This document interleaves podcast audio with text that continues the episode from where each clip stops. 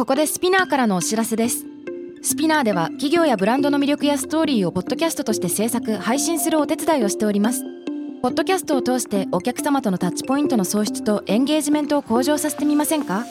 お問い合わせは概要欄の URL かスピナー .com のスピナーブランデッドポッドキャストからお願いします。 SPINEAR.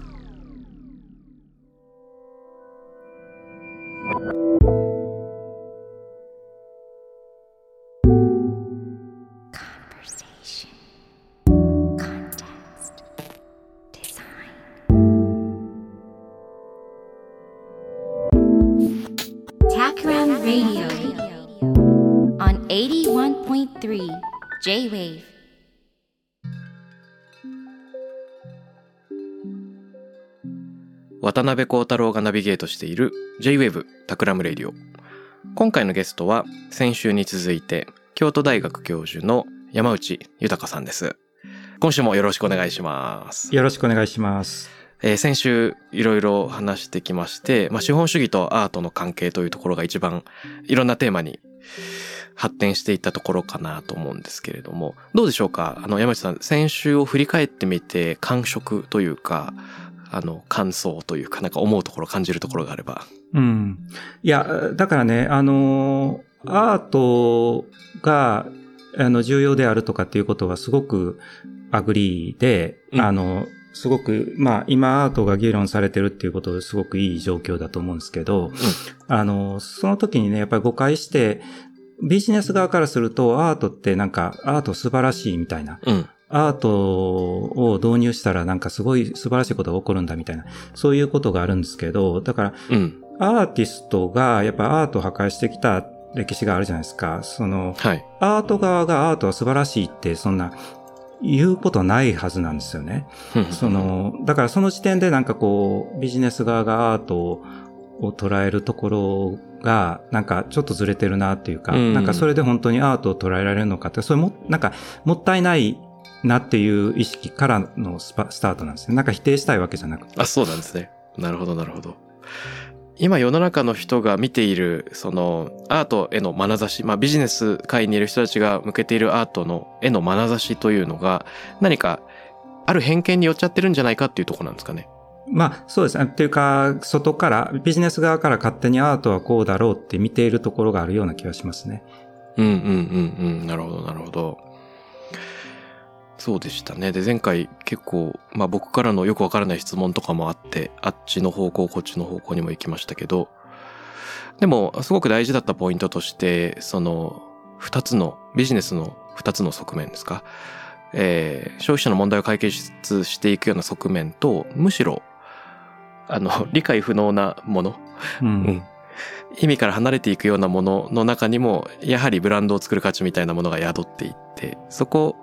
がなかなか話題になってないんじゃないかって、そういった問題を、はい、うん言ってくださいましたね。だから、意味のイノベーションって流行ってますよね。はい。我々勝手に無意味のイノベーションって呼んでる、呼んでるんですけど、おー面白まあいです、ね。別に無意味が大事だっていうかね、あの、全部が無意味だともちろんダメなんですけど、無意味こそがよく欲望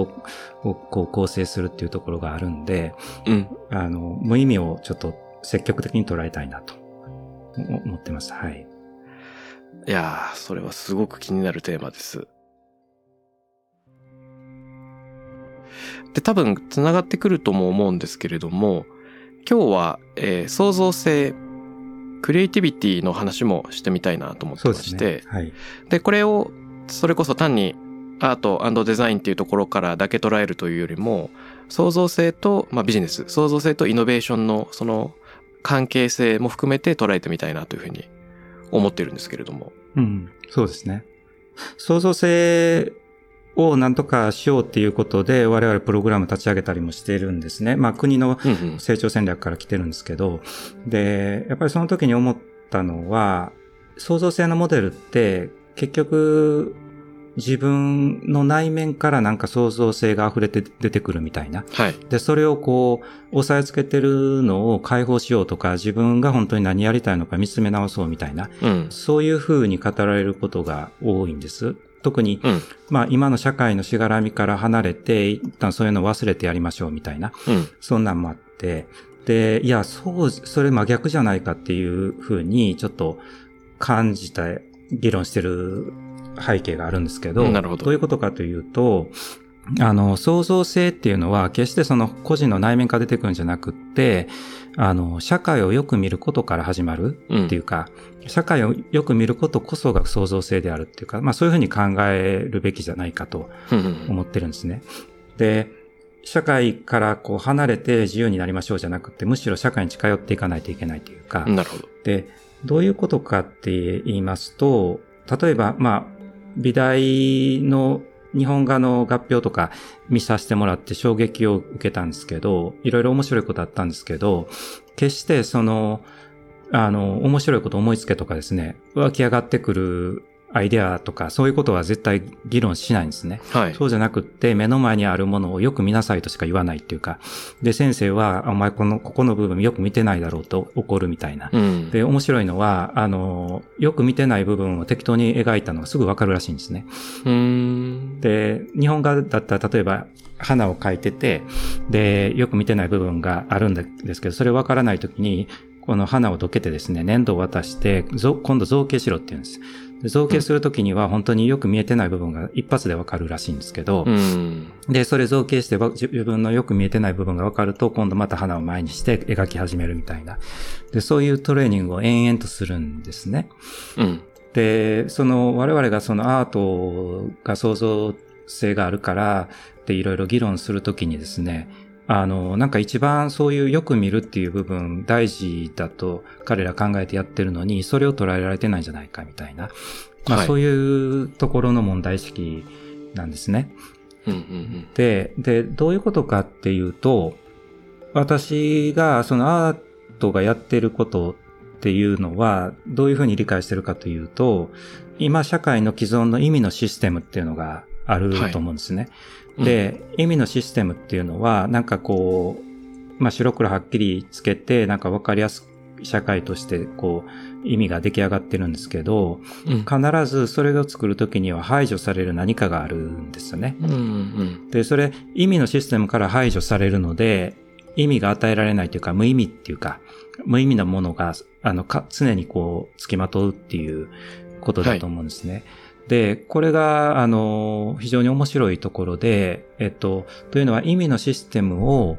作り上げるために排除しないといけないもんで、それはある意味抑圧されているんですけど、で、うんアートっていうのはそういうものを捉えて表現するっていうことがあると思うんです。うん。うん。で、だからこそよく見ろって言ってると思うんですけど、その、お我々はその排除された無意味のことを敗者っていうか破れたものを敗者と呼んでるんですけど、うん。まあその敗者を救済するっていう、まあその敗者を、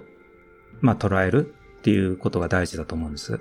でう、んそれはあの、ある種の社会批判でもあるんですけど、はい。意味のシステムが成立するために排除されているので、その部分っていうのは、いわばまあその意味のシステムの不可能性を象徴している部分でもあって、うん。それを見せることで既存の意味のシステムを解体できるわけですね。うん。だからそのわけわからないもの、あの、無意味っていうものっていうのが、あの、結構実は中心的だと思うんです。うんだから、なんて言うんでしょう。で、創造性っていうのはそれを掴む、それをちゃんと捉えるっていうことが創造性だと思ってるんですね。なるほど、なるほど。ええなんか例、例があった方が分かりやすいんですかねかそうですね。あの、今、例えば、敗者と呼ばれてますけど、必ずしも何らかの、あの、勝負とかゲームに敗れているわけではないですよね。そうですね。例えばどういうのが、あの、排除されてしまう意味なのか。排除、だから排除されているので、よくあるのはありえないもんだったり、邪道だったり、まあわけわからんもんだったり、悪いもんだったりするんですけど、あの、要するに排除されているがゆえに、あそんなもんありえないみたいな。で、どういうことかっていうとですね、我々のプログラムに佐藤柏さんが参加してくれてて、まあ、柏さんが2006年にユニクロのデザインを任されたわけですよね。ニューヨークの総合店で。その時にロゴとかを刷新して、あの、デザインし直したと。カタカナでユニクロって書いたロゴを使ってニューヨークに行ったわけですけど、はい。で、この話がですね、あんまり理解されてないのは、なんかかっこよくしたとしか思われてないっていうか、な、なぜカタカナなのとか、なぜカタカナと英語のロゴがこう反復されてるのとかね、そういう一つ一つのことがあんまり理解されてなくて。で、何が言いたいかっていうと、柏さんはおそらく99%の人が見えてなかったものが、2000年超えたぐらいの社会の状況を見えて、よく見えてたんだと思うんですね。うん。うん、で、例えばこういうことなんですけど、その頃議論あったんですけど、日本人が間違えた英語が書かれた T シャツ、変な、変な英語が書かれた T シャツあるじゃないですか。はい。を着てるときに話題になって外国人が面白がってるっていうのが話題になったことあるんですけど、その時にですね、多分私の感覚だと9割9分の日本人が格好悪いと思ったと思うんですね。で、やっぱりこれ直さないといけないと思ったと思うんですよ。はい。だけど、例えばですよ、2004年にイギリスでスーパードライっていうブランドができて、極度乾燥しなさいってわざと変な日本語をロゴにつけてるわけですようんうんね。うん。で、結構人気が出たりしたんですけど、結局何かっていうと、その、それがかっこいいっていう、その新しいその当時の2000年超えたぐらいのエリートは、それを見てそれをかっこいいって言ったっていうね。これはあの、99%にしてみれば、人にしてみれば、ありえない間違えてるっていうものなんですけど、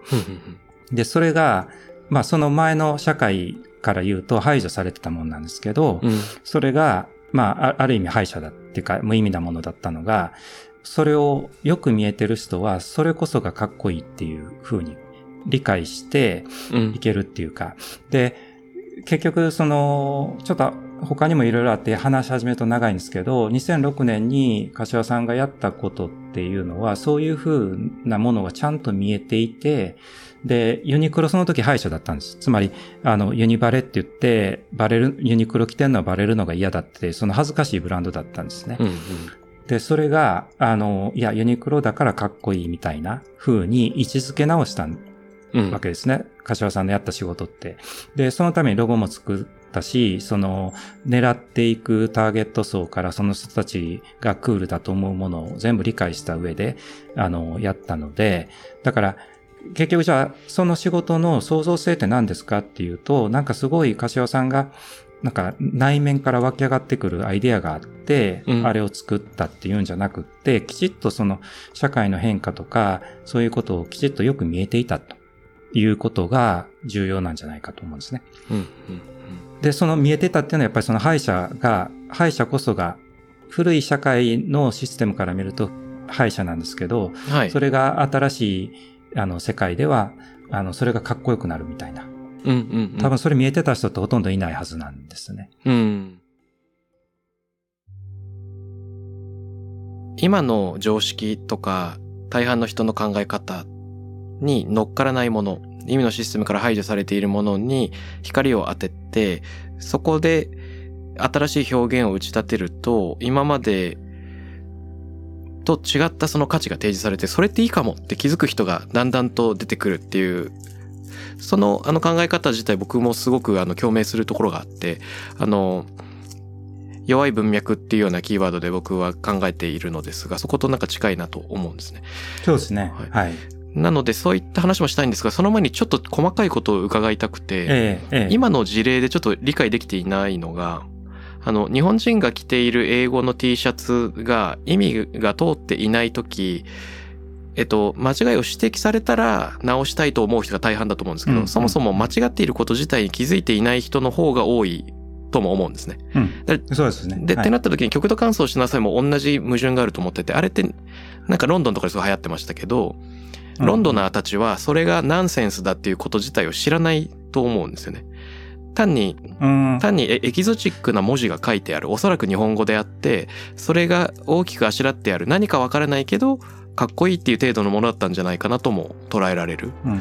だから、どちらも、その間違っているからっていうことではなくて、自分から遠いうん。自分から遠いものに魅力を感じているっていうだけだったのかもとも思うんですが、これはどうでしょうか、うんえっとね、あのー多くの人は、だからそこまで読み解かずに、うん。あの、やってる。だから、まあ T シャツ着てる人もそれは正しいと思って着てるというのは事実だと思うんですね。うん。ただ、えっ、と、その文化の表現としてなぜそれが、あの、かクールになるのかっていうことだと思うんです。うんで、結局ね、あの、2000年を超えたあたりで、やっぱり社会の潮目が変わったと思うんです。で、結局何かというと、やっぱり社会が急にフラットになって、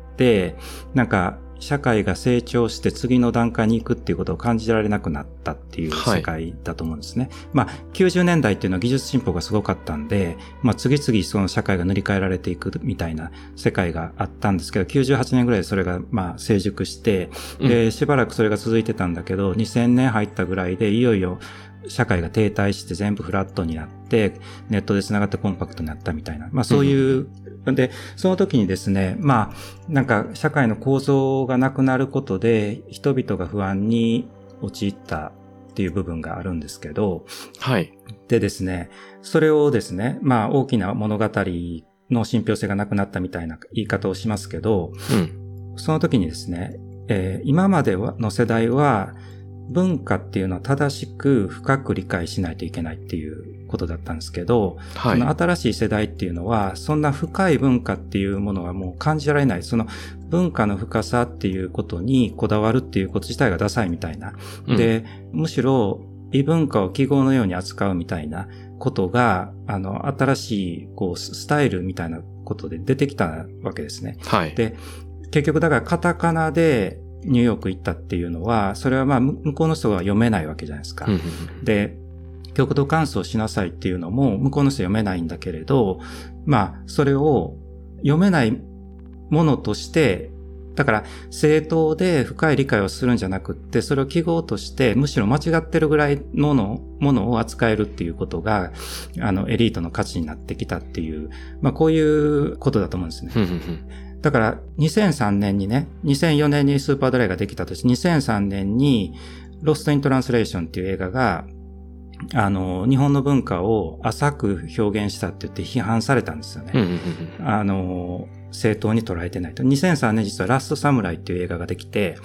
あれはですね、あの、深く、まあなんとなく、なんか深い文化の表現をしようとしたっていうか、まあ成功したかどうかは別として。はい。で、どちらが時代を決定づけましたかっていうことなんですね。で、うん、ラストサムライのような世界観が、まあもう力を失って、ロストイントランスレーションみたいな時代に変わる転換期が2003年だったと思うんですね。で、結局やっぱり時代を捉えたのはロストイントランスレーションの方だと思うんですけど、うん、結局その日本語のセリフに字幕が付けられなくって、まあ、まあ見ていた日本語わからない人は何のことかわからないみたいな。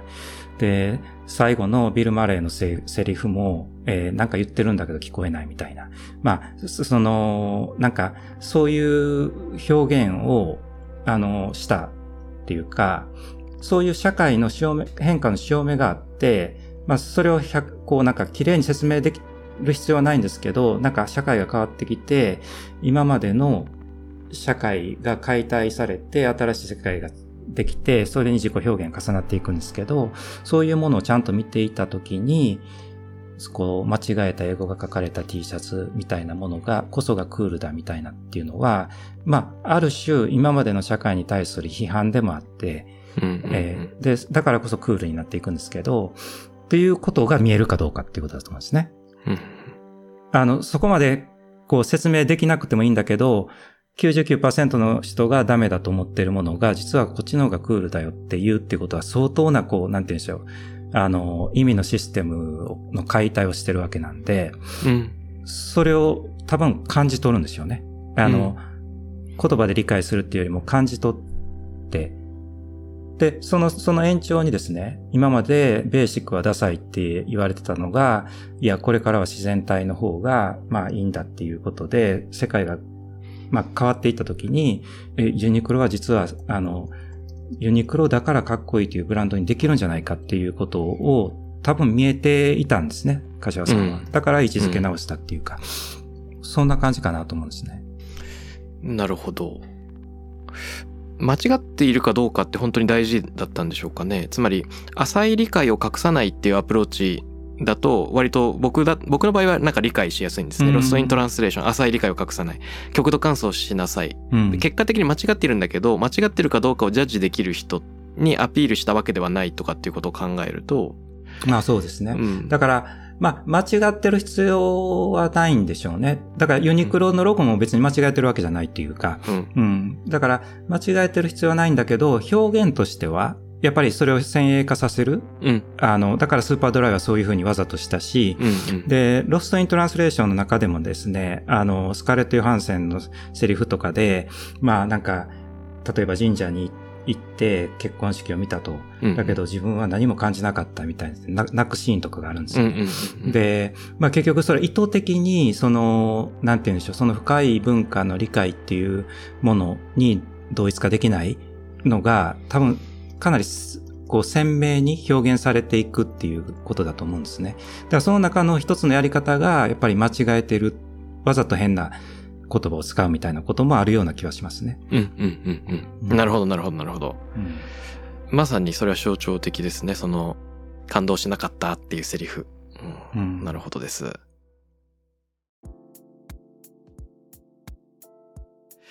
あの、たった今の話が、ある意味のシステムから排除されてしまう敗者ってその、破れたもの。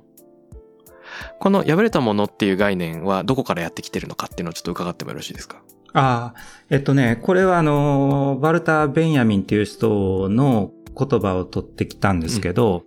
うん、まあ、それを言うとですね、実はベンヤミンは敗者っていう言葉はそれほど使ってないっていうか、はい、まあ彼は過去を救済するんだっていう言い方を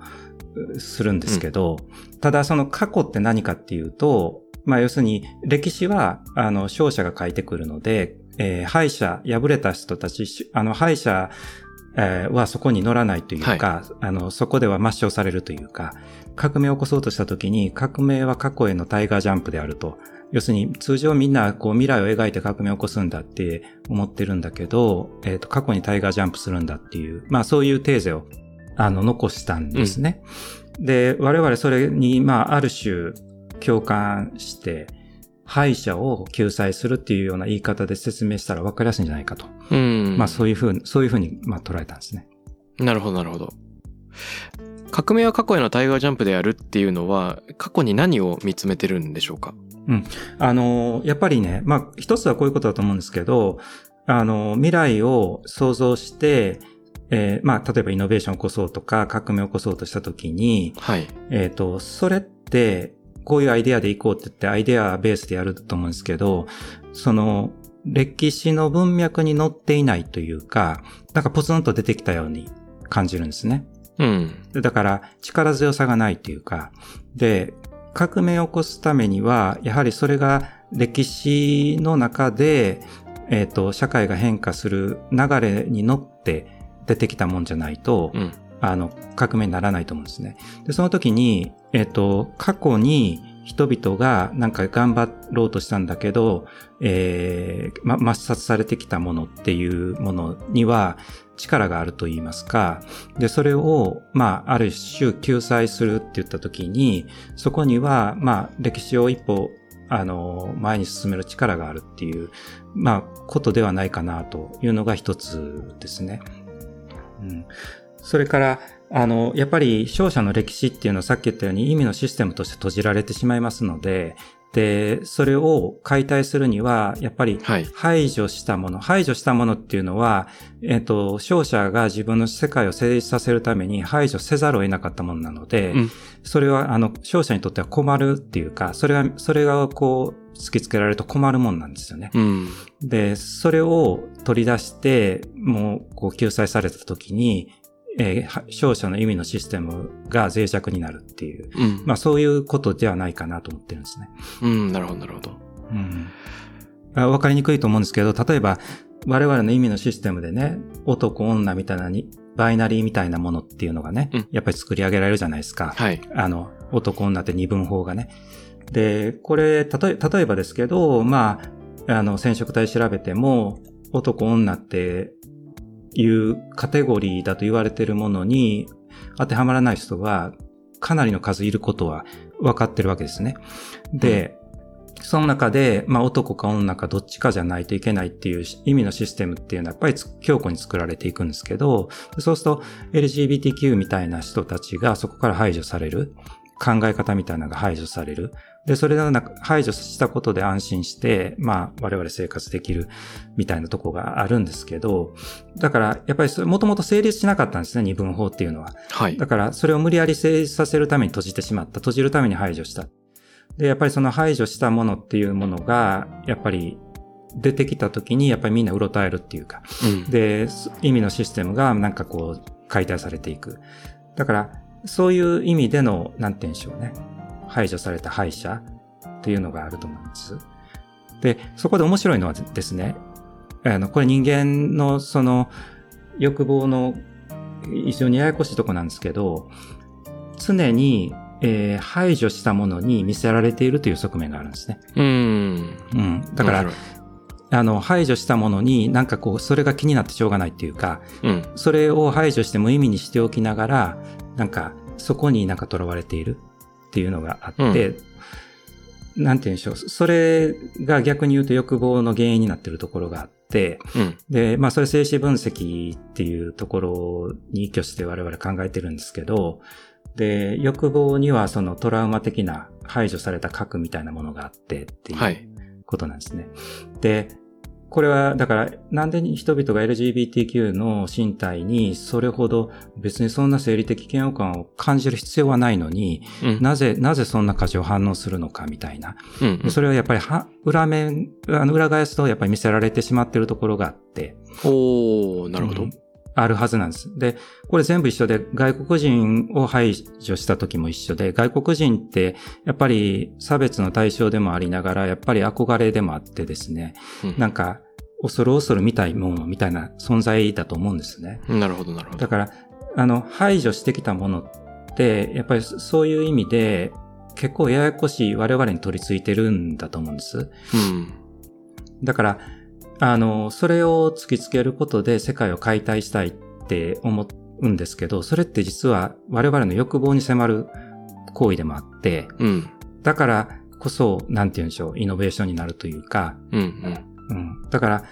欲望って決してこうニーズを満たすことではなくって、欲望はあの、ニーズを満たされることを怖がってるので、あの、満たされないことを欲望してるっていう、あの、ありますよね。だから、欲望してるものを手に入れた瞬間がっかりするっていうか、あの、で、がっかりすることが怖いから手に入れることを先延ばしにするみたいな世界があると思うんですけど、うん、だから、欲望ってそういう屈折したところがあるんですけど、それの、やっぱり原因になってるのは、その排除された敗者じゃないかと。うん。うん。だから、そこを捉えるっていう、捉えたときに人々の欲望がかき立てられ、うん、あの社会が変わっていく。なんか、そういうところを狙ってるんですけどね。うん、なるほど、なるほど。あの、敗者とか、排除されてしまうものを、こう、意識的に取りに行こうと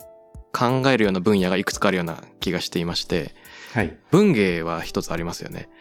例えば、うん、短歌なんかで、あの、和歌で歌われる世界なんていうのは、物の哀れの考えにね近づくものだったり、そういったものは、やっぱり、乗車必須とか、あの、儚いものっていうのにアプローチしていく。うん、あとは歴史学者の磯田道海さんが面白いことを言ってて、歴史、やっぱりその、勝者の歴史が残っていくっていうのは当然あるんですけれども、文字に書かれたものが資料として世の中に残るけれども、文字に残るというのは人間が意識したものに過ぎない。でも人間のあらゆる行動は無意識の方に支配されているので、例えるならば三重のコーヒーフィルターみたいなものに、えー、こしてこしてこした先にのみ文字化された資料が残っているっていうような。うん、なので意識されて文字に起こされて歴史に勝ったものしか残っていない。うん、でまあそこからいかに救済するかっていうので歴史を残すつもりでなかった加賀藩士のあの下級武士の家計簿を読み解くことから当時の 社会システムとか暮らしみたいなのを紐解いたっていうのが武士の家計簿ってあの磯田さんの博士論文にあたる。うん、これもすごく象徴的な事例だなと思います。うん、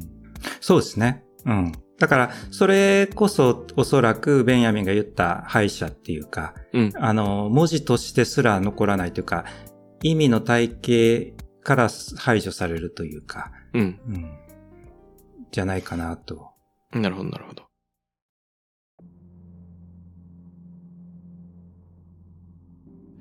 で、と、これって、何と言うんでしょうか？このアプローチって僕もすごい関心があるんですね。やっぱり弱い文脈をこそ重んじていきたいし、世の中のなんか最大公約数とか、なんか強い文脈みたいなのをすでにみんなが知ってる価値を投じても何にも面白くないなと思ってしまうので、共振する部分なんですけれども、もしわずかな違いがあるとするならば、山井さんがやろうとされてることは、社会の動きの中にその小さな種を見出す。社会現象だったり、映画だったりっていうところから、その社会の潮目とか起こっている存在しているかもしれない敗者みたいなのを見出すっていうところで、うん、で、私がやろうとしてることはどちらかというと個人的な視点、うん、個人がまあ気づいたところっていうのをに立脚しているっていうような違いがあるような気がしています。うん、で、あの、社会に目を向けるときの方がまあ外に開かれているんですけれども、一方で、なんかこれまで蓄積されてきた文化、これなんか長いうねりの中で起こっていて、うん、でも今ここで分析して何かを起こそうと思った時って、かなり、なんて言うんでしょうか、短期的になってしまわないかっていうところがまだ理解できていなくてですね。ああ。たった今何か潮流を読んで、一つ形にしようと思った瞬間に、なんというか、新しい意味のシステムに絡め取られてしまうんじゃないかっていう恐れもあるし、ここの辺どう捉えていらっしゃいますか？これは難しいですね。あの、だから、2006年当時のユニクロのデザインはあれなんですけど、じゃあ今、それしても多分ダメですじゃないですか。で、うんうん、で、それも柏さんよくわかっておられるんですけど、あの、その時にですね、じゃあ、寿命、寿命っていうか、賞味期限は結構短いのかっていうことなんですけど、はい。でも、それってデザインの形が変わるだけで、やっぱりその時代を捉えたってことなんで、うん、な何が言いたいかっていうと、やっぱりその社会の大きな変化を捉えたわけですね。その2000年を超えた当時の文化の変化って実は結構な変化で、はい。あの、1、2年のそのストーリーじゃなくって、まあ、我々の歴史で言うと89年あたりからのなんかまあ、その、そのあたりで潮目が一回変わったりするんだと思いますけど、うん、そこからの変化だ、なんで、結構長期的な話をしてると思うんですね。で、それを捉えてデザインしたときに、まあ、あの、デザインしたものって、やっぱり、そんな短期間で、こう、ダメになるようなもんじゃなくて、やっぱり、こう、社会の大きな変化に乗って、まあ、意味を持ち続けるもんじゃないかなと。あの、逆にこう、面白いものって発想してパンって出したものよりは、こう、なんて言うんでしょう、賞味期限が長いものになるんじゃないかなとは思ってはいるんですけど、ただ、うん、じゃあ、じゃあ今、柏さんがじゃあユニクロのデザインするっていうと、多分全然違うようにするだろうし、うん、それはそれを投入した時の雰囲気とか時代の雰囲気とかを全部踏まえてやるはずなので、まあ、ちょっと矛盾してるようですけど、むしろなんかこう、長期的な視点なのかなと実は思ったりはしてるんですけど。なるほど。うん、それは、今の社会の中でこれがどう位置づけられるのかっていうことに意識的であるから、なんて言うんでしょうか。あの、未来に向かって長期的かどうかはもちろん保証できないけど、うん、少なくとも過去へのタイガージャンプのように、過去との連続性があるっていう意味で、何か時代に一つ一石投じているっていうことは言えそうですね。そうですね。うんうんうん。なるほど、なるほど、なるほど。渡辺さんも書かれてるじゃないですか。弱い文脈って言ったときに、はい。ある種、意味を全部明確にしないっていうか、やっぱりこう無意味な部分っていうのがデザインで大事だっていうね。うん、で、まあ、それは多分その無意味であるからこそユーザーがこう自分なりに何かができるっていう部分というロジックで、まあ、多分議論されてるのかなと思ってるんですけど。はい、まさに。だうん。あの、私それもよくわかるんですよね。で、えー、それと同時に、ね、そこ、それが謎となって欲望につながっていくっていう部分。で、多分同じものを違う方向から見てるのかなっていうか、うん、そういうふうな、ふうに思ったんですけどね。うんうんうん。そんな気はしました。あの、まさに先週おっしゃっていたビジネスの2つの側面、2番目のあの意味、意味付けから逃れ続けるような部分。うんで、まあ何かと今の社会だと説明できるロジックに乗るものが良しとされるけれども、完全な無意味と分かりやすい意味の間にあるものとか、その間を揺れ動くものっていうのが一番ドキドキするんじゃないかなっていうのは、うん、そうですね。思っていますねうんうんまあ、だから、ま、全く無意味だったら誰も、誰も振り返らないので、はい。ええやっぱりその辺はデザインの力というか、うんありますよね。あると思いますね。で、よくこういった話題になった時よく人に言われるのが、その意図した謎とか作為的なあの分かりづらさみたいなものは人は敏感に察知して、えー嫌悪感を抱くんじゃないかっていうことは言われますよね。うんうんうん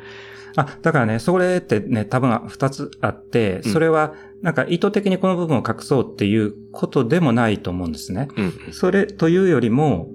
意味の宙吊りっていうのは、そういう意味で情報を引いていくっていうことではなくって、はい。そも、そもそも意味のネットワークが中断されてしまうので、うん。その時の謎っていうか、無意味さっていうのは、かなり、こう、深いというか、うん。た、ただ単にちょっとわからないということではないはずなんですうん。ね。確かに確かに。で、で、ということが一つと、うん。もう一つは、さっき言ったように、なんて言うんでしょう。やっぱり、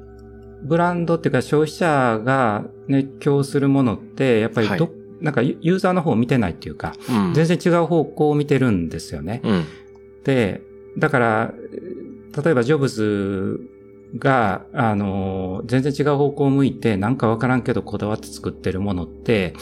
わけわからない差はあるんですけど、なんて言うんでしょう。それって別に意図的にユーザーの方を見て何か隠してるんじゃなくて、そもそも違う方向を見てる？確かに確かに。あ、それはもうおっしゃる通りですね。うん。うん。ユーザーの方を見て何か隠すと、先週の冒頭で山井さんがおっしゃっていたような、なんて言うんでしょうか。あの、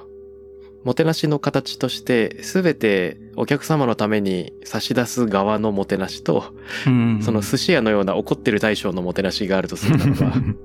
その、作為的に何かを隠すっていう表面的な操作は実はその前者に寄っちゃってるというか、消費者の方を見つめすぎていて、何かしかもコントロールしようとしてるんだけど、うんそういうことではなく、うんうんうん。何か、あの、よくわからないあさっての方向へのこだわりみたいなものによって駆動されている謎、うんそっちの方面の謎ですよね。そうですね。うんうん。なるほど、なるほど。いや、その通りだと思います。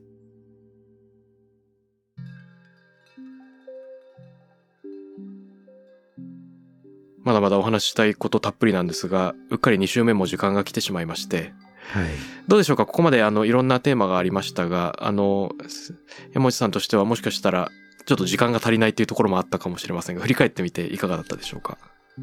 いやいやいや、楽しかったです。まああっという間ですね。あの、いいですね。あまりこういう議論をね、うんこういう、そのなんて言うんでしょう、ラジオみたいな媒体で話して大丈夫なのかっていうかね、なんか、ベンヤミンとか話して大丈夫なのかとか思ったりししてたんですけど、あの、まあそういう機会を与えていただいて、あの、非常に楽しかったです。いや、みんな、なんかね、割とリサーチ好きの人が聞いてる印象がありましてですね。そして、はいはい、はい。思うんですよ。その僕自身も、それちょっと脱線するのですが、ゆる言語学ラジオっていう YouTube、ポッドキャストがありますけど、僕よく猫と遊びながらあれを聞いてるんですね。で、言語学の専門的な切り口もたくさん出てくる番組なので、一見、YouTube のプラットフォームで、いわゆる YouTuber みたいな人が展開してる、わかりやすさとかクイックな情報消費と遠いものと思いきや、公開されて、うん。なんていうんですか、もう、一日経たずにもう何万ビューもいくんですよね。へで、ー多分、なんか、わかりやすいものが流通するんだっていう考え方自体が、まあ、結構視野狭窄で、むしろ意味深なものとか、専門性がなんか尖ってるものに人が飢えているっていう側面は少なからずあって、それが大衆かどうかは別として、少なくとも一定の人たちにググッと深く刺さるし、それはある程度の数の裏付けがあるっていうのは絶対ある。それがやっと可視化できるようになったあーそういうプラットフォームができてきたっていうことをすごくあの喜びたいなと思っておりますう。んいい時代になってきましたね。本当そう。なので、この番組もそういったものの一つになりたいなという思いがありますし、その場に山内先生に来ていただけて、すごく嬉しい限りでございました。いやいや、こちらもありがとうございます。楽しかったです。どうもありがとうございます。さて、えっとですね、この番組では実は、えーゲストの方にリスナーに向けた問いかけみたいなのを伺ってまして、うんハッシュタグでツイッター上でいろんな方があの返答をくれるんですね。ああ、そうなんですか。なんかコールレスポンスじゃないですけれども。えなのでもしよかったら山内さんにもリスナーの方への問いかけ投げかけみたいなものをいただきたいのですが。はいはいえそうですね。まあそうすると、やっぱり、あの、問いかけたいのは、まあ救済したい歯医者は何かと。こういうことだと思いますね。うん。で、答えは一つじゃないんです。まあい、いろんな分野でいろんな答えがあると思うんで、うんただ、それをこう、ね、考えていただけるとすごくいいかなと思います。あ、これは気になる。もうリスナーによって全然違った、なんていうか、抑圧とその救済の可能性みたいなのが見えてきそうですよね。そうですね。はい。ちなみに今、山内さんが最も救いたい歯医者、なんかあるんですか？救いたい歯医者ね、どうでしょうね。難しいな。自分のことになるとね、なかなか、わかります。あええ自分のことって分析できないんですよね。これも不思議なんですけど、あの、誰かに分析してほしいぐらいなんです。まあでも自分が歯医者だと思ってますよ。自分なが、あの、うん、やっぱり、あの、今まで、なんか何を発信してもなかなか伝わらないし、誰、誰も聞いてくれないっていう、まあ結構トラウマがあるんですよね。ほえー話すのも苦手だし、そういうのが救済される世界観作りたいですね。う。いやー、意外です。めちゃくちゃお寿司の話も、この歯医者の話も、研修も面白かったし、私、山内先生のブログのファンでございますので、ああ、そうですか。あの、届いてるんだと思います。はい。はい一部の人には。はい。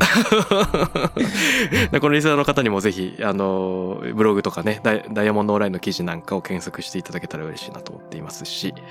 この流れでぜひお知らせがあったら聞いてみたいんですが、いかがでしょう？そうですね。えっ、と、京都クリエイティブアッソンブラーズというプログラム、あの、文部科学省からの自宅でやっていますけども、あの、これ毎年25名の方を受け入れて、あの、6ヶ月やってます。うんうん。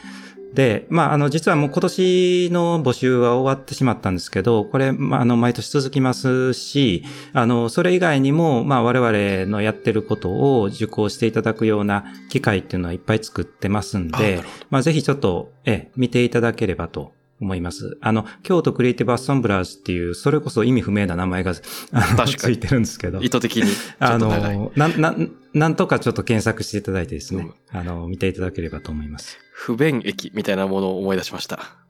はいはい。京都つながり。はい。ということで、2週間にわたって濃密にお話ししました、えー京都大学教授の山内豊先生にお越しいただきました。どうもありがとうございました。ありがとうございました。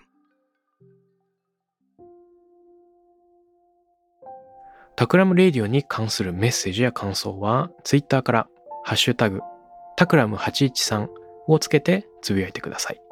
t-a-k-r-a-m813 です。また、僕、渡邉康太郎への質問や相談などは、ツイッターのダイレクトメッセージからも受け付けています。番組オフィシャルアカウント、アットマーク、タクラム813をフォローして送ってください。